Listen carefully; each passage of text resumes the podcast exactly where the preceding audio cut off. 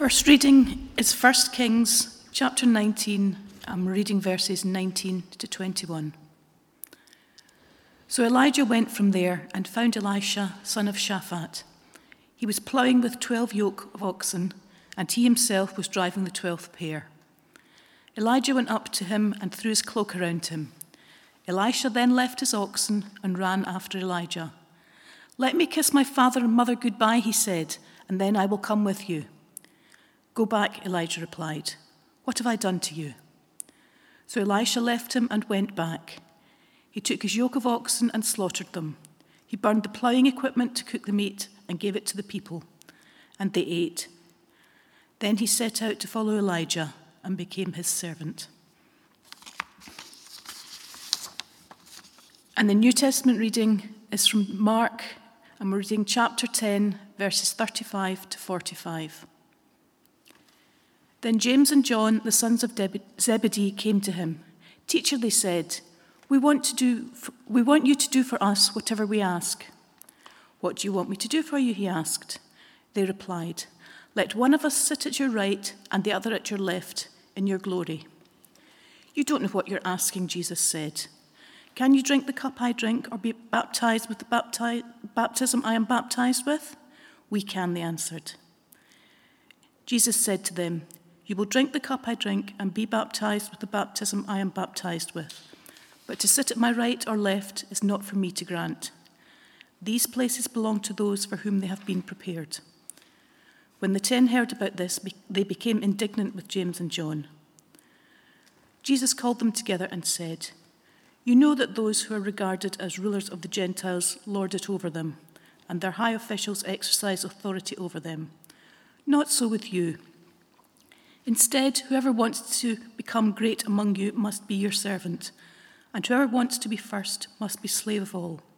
For even the Son of Man did not come to be served, but to serve, and to give his life as a ransom for many. Amen, and thanks be to God for his word. Thanks, Elaine. Let's pray, shall we? Father, we come to your word today, and Lord, we pray that you would make it real by your Spirit, that you would touch our hearts and renew us. In Jesus' name, Amen. Well, we're look, look, been looking at the story of Elijah, and if you've got a, a Bible with you just this morning, you might want to have it open at chapter 19. The problem with the story of Elijah is that Elijah makes it the story of Elijah. And it's really the story of God. The people had rebelled against God under Ahab and Jezebel, uh, and God was going to do something about it. He sent the drought, first of all, to bring them to their senses, three years of it. And then he showed them that the storm god Baal that they were worshipping was no god at all. And God sent Elijah to call them out. And on Mount Carmel, as we saw just two weeks ago, God sent fire down to consume the offering that Elijah had made, even though it was soaking wet, to show his power. And it worked. The people came to their senses. They began to shout, God is the only God, and we will worship him. And then the Lord sent rain, a sign of his provision for his people, just as he'd always provided for Elijah. The point in telling all of that story and reminding ourselves is just this that all of these things were things that God did, God at work. But Elijah? Well, Elijah had been in the middle of it, but Elijah thought it was really all about Elijah.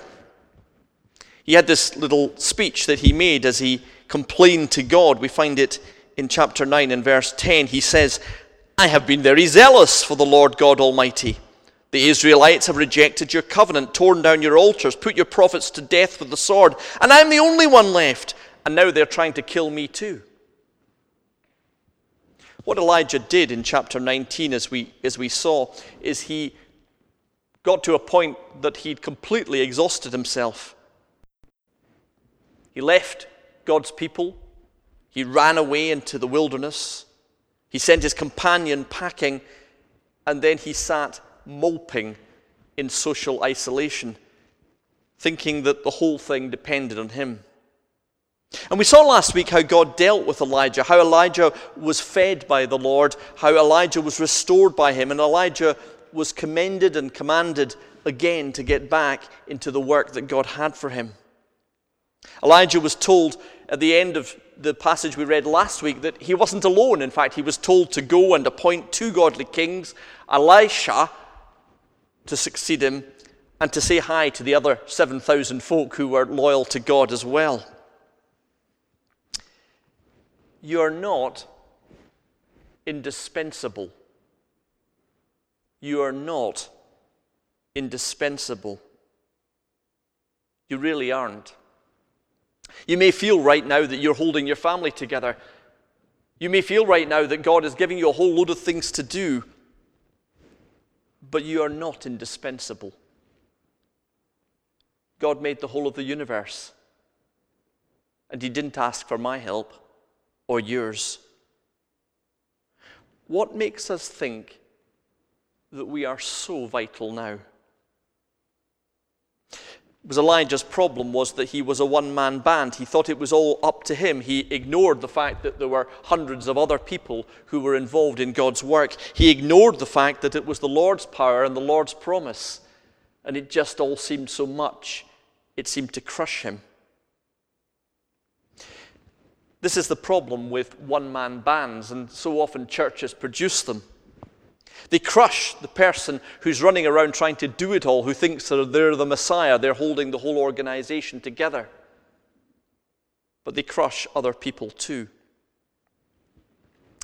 I was reading this last week in, in, in real sadness of a chap called Ra- Ravi Zacharias. This chap had a, a ministry in Canada. He was a missionary, an author, a speaker, a philosopher, a great Christian leader. He formed a, a ministry organization, unsurprisingly called Ravi Zacharias International Ministry, as you can imagine, all centered on him. But then, after his death last year, the accounts began to come out of horrific abuse of young women, of manipulation, of lies, of hypocrisy, of dozens of lives damaged by it.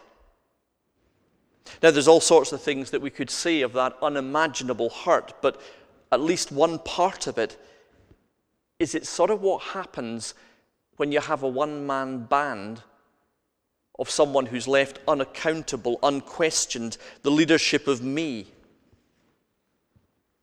Now, Elijah was certainly no Ravi Zacharias, but he had an ego problem.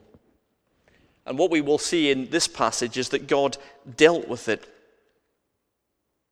The instruction had come to him just before the passage we read simply with this I want you to anoint your successor. And just to confuse us, the successor is called Elisha. So we've got Elijah and Elisha, just to keep us on our toes. But suddenly, at this passage, the story begins to change. The story of Elijah becomes the story of Elisha, which sort of reminds us as we go through it that it was never really the story of Elijah at all. In fact, it never really will be the story of Elisha either. It's always the story of God. What are the lessons that we can learn from this? Well, there are various lessons just from these short verses, verses 19 to 21. The first is that God uses very different people. Elijah and Elisha might have very similar names just to confuse us, but actually they're immensely different. We, we, we noted when we, when we introduced Elijah that Elijah was a nobody. The Bible didn't bother mentioning his father because he was from a family that just didn't matter. He was a hick from nowhere. He was a Tishbeite from Tishbe. We don't even know where Tishbe was, it just was somewhere unimportant. Elisha? Well, he was the opposite. He was the son of Shaphat. And the one fact that we're told about him in these two or three verses here is that he was sitting with a family which had 12 yoke of oxen, 24 oxen. Now, you use the oxen to pull a plough, to plough a field. if you had 24 ploughing teams, sorry, 12 ploughing teams, 24 oxen, then not only were you wealthy enough to own all those oxen and graze all those oxen, you must have had an awful lot of land to plough. This is a privileged man.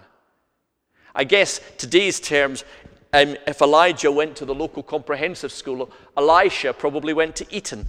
He was somebody who was born with privilege and money. But you know, the thing is, God didn't care. We get really het up with people's backgrounds. God doesn't mind. One man's rich, one man's poor, but he'll use them both. The church, Paul writes, is neither Jew nor Greek, male nor female, neither slave nor free, but all are one in Christ Jesus. No matter what our, ba- what our background is, what matters is our baptism. So Elijah comes to commission Elisha. And we're told that he does it simply by handing him his cloak. The cloak was obviously an important marker, right, rather like a minister's robes of Elijah's distinctive ministry. An important role that Elisha was being given. But I think Elisha probably knew something that Elijah often forgot, and that was this that actually, although Elisha was being called to this prophetic role, there were actually quite a few prophets. There were a hundred prophets that Obadiah had saved that we met earlier. And Elisha later on will be visiting different places and, and, and meeting whole schools of prophets, people called to speak God's word. Elisha understood this. Elisha was a team player.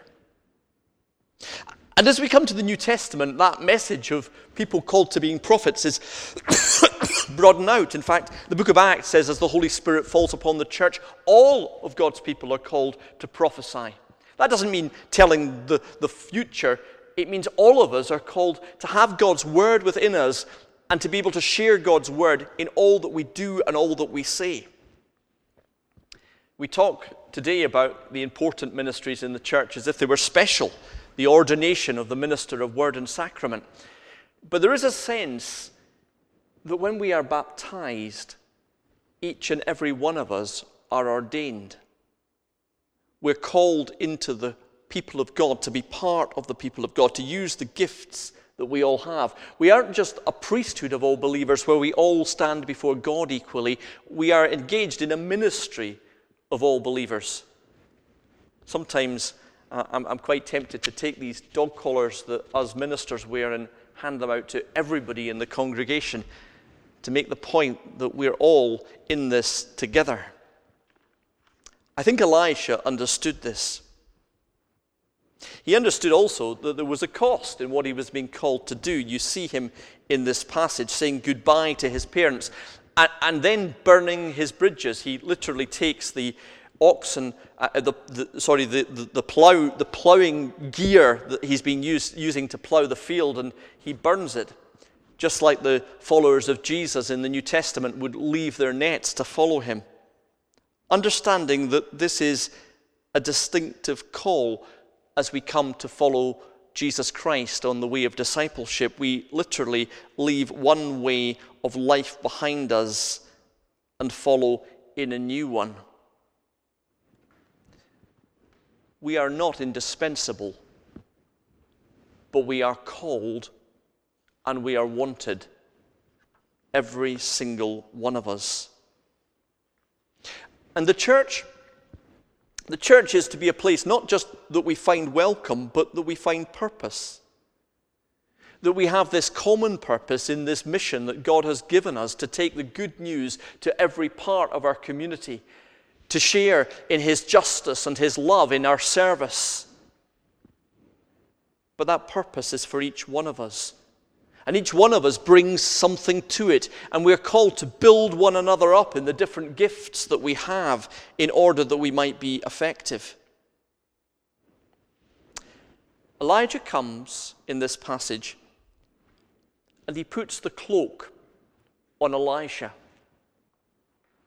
It's an invitation to be part of this new work. But here's the thing I found quite amazing as, uh, as I looked at this Elijah doesn't say anything to Elijah. He doesn't say, Well, here's the ministry I'm in. Let me describe the work that we're doing, and, and would you like to be part of this? And, and, and here's what God will do for you. He doesn't do any of that. He simply hands him the cloak. And Elisha immediately knows what this is all about. He knows the cost that's involved. He knows that he's going to have to follow on. He knows exactly what he's being asked to do. And I was left looking at this passage and thinking, How does Elisha know all that? When Elijah said nothing. Well, here's my theory. Might not be right, but here's my theory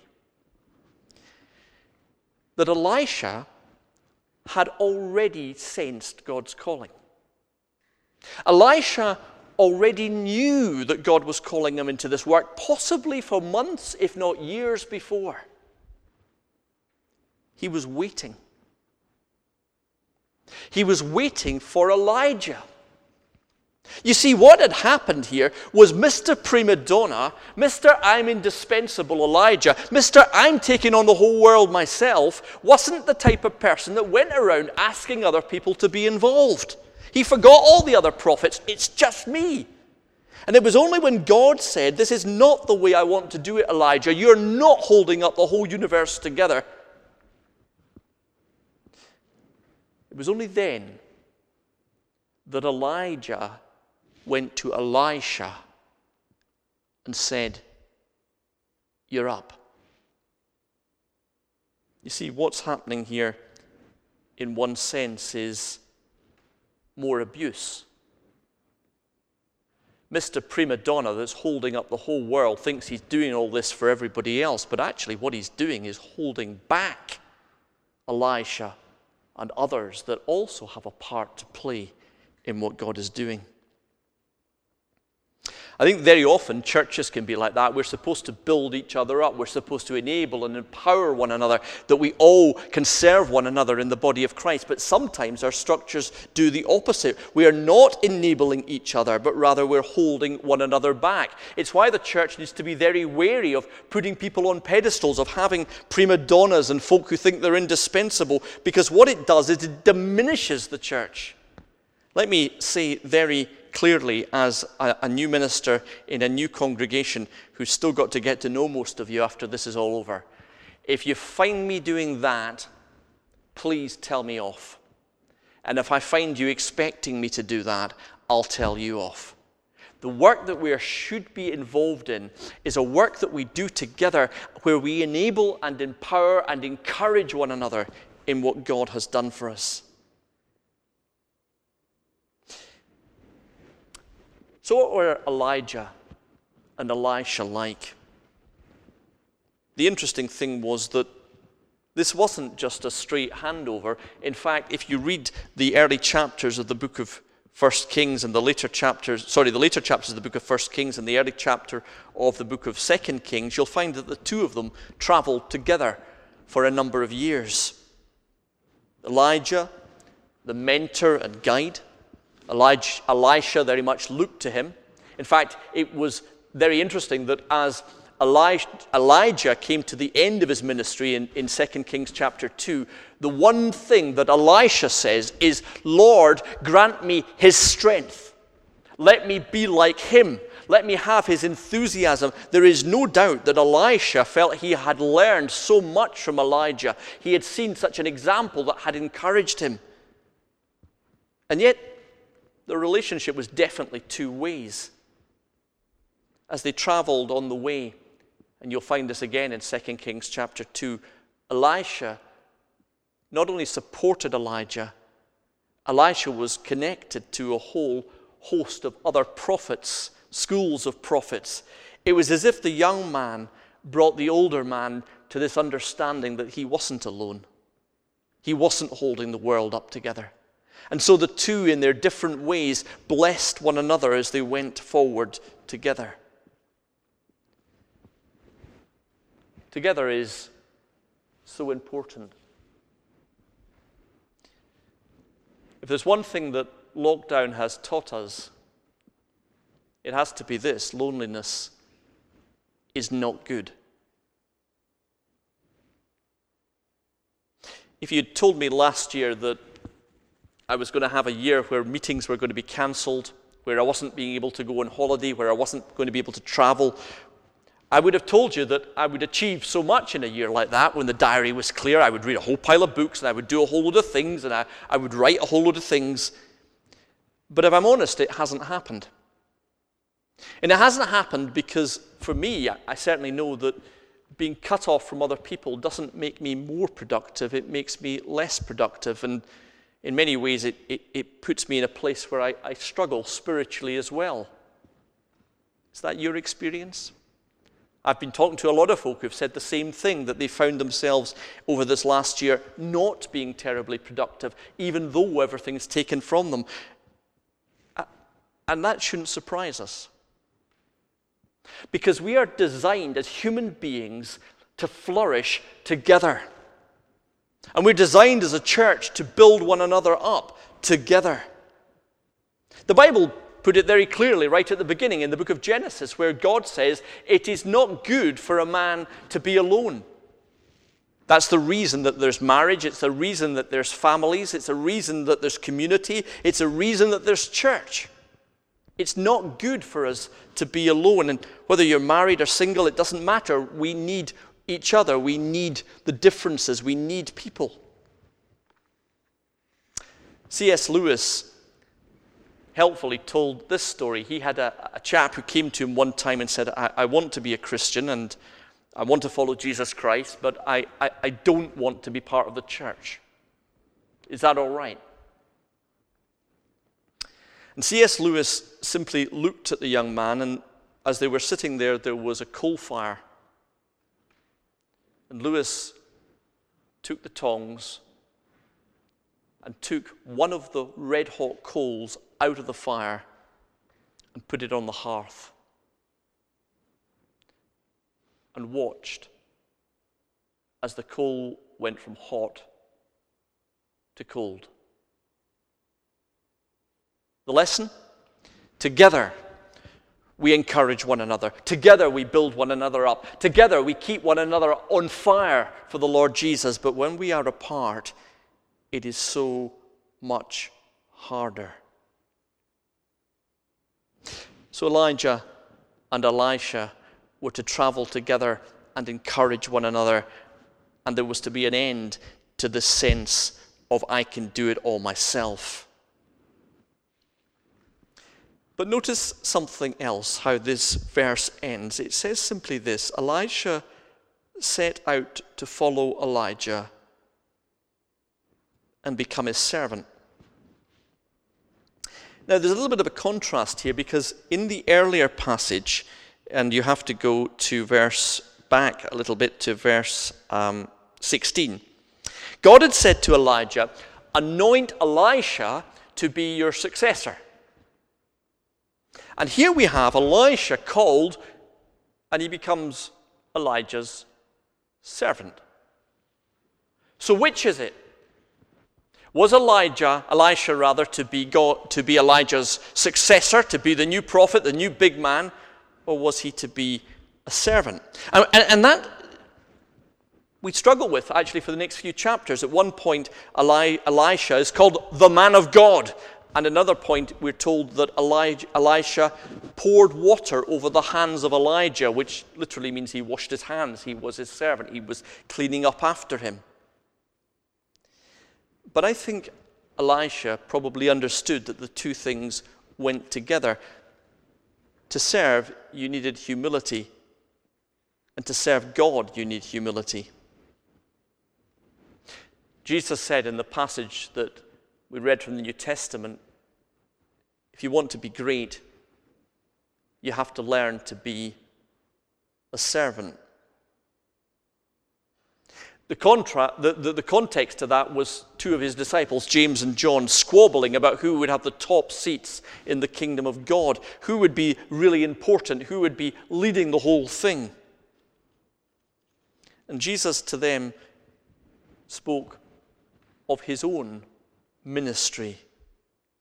The Son of Man, he said, came not to be served, but to serve and to give his life as a ransom for many.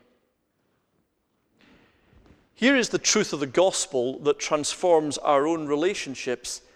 Jesus, the Holy One of God, the one through whom God made the whole universe, became our servant.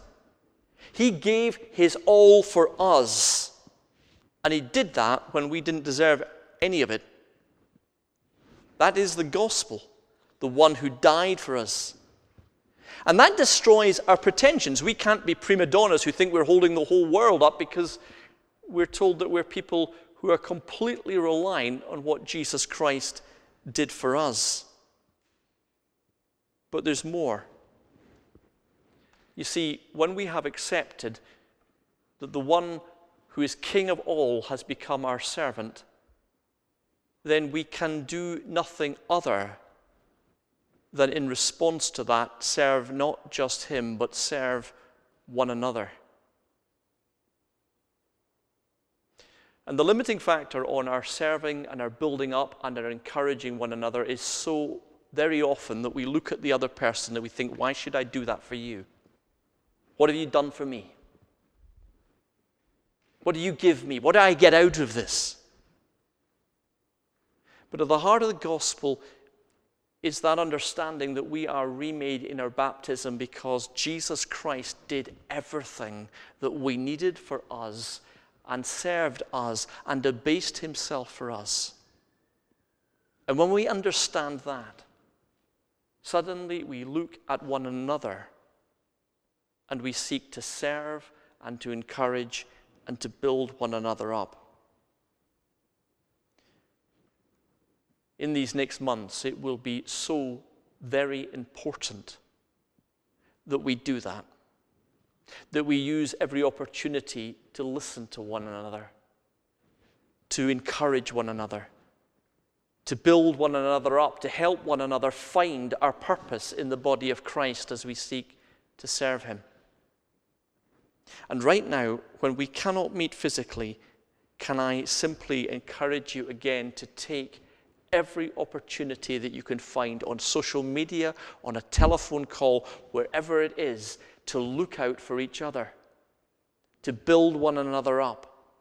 For in doing that, we are the people of the Jesus who served us.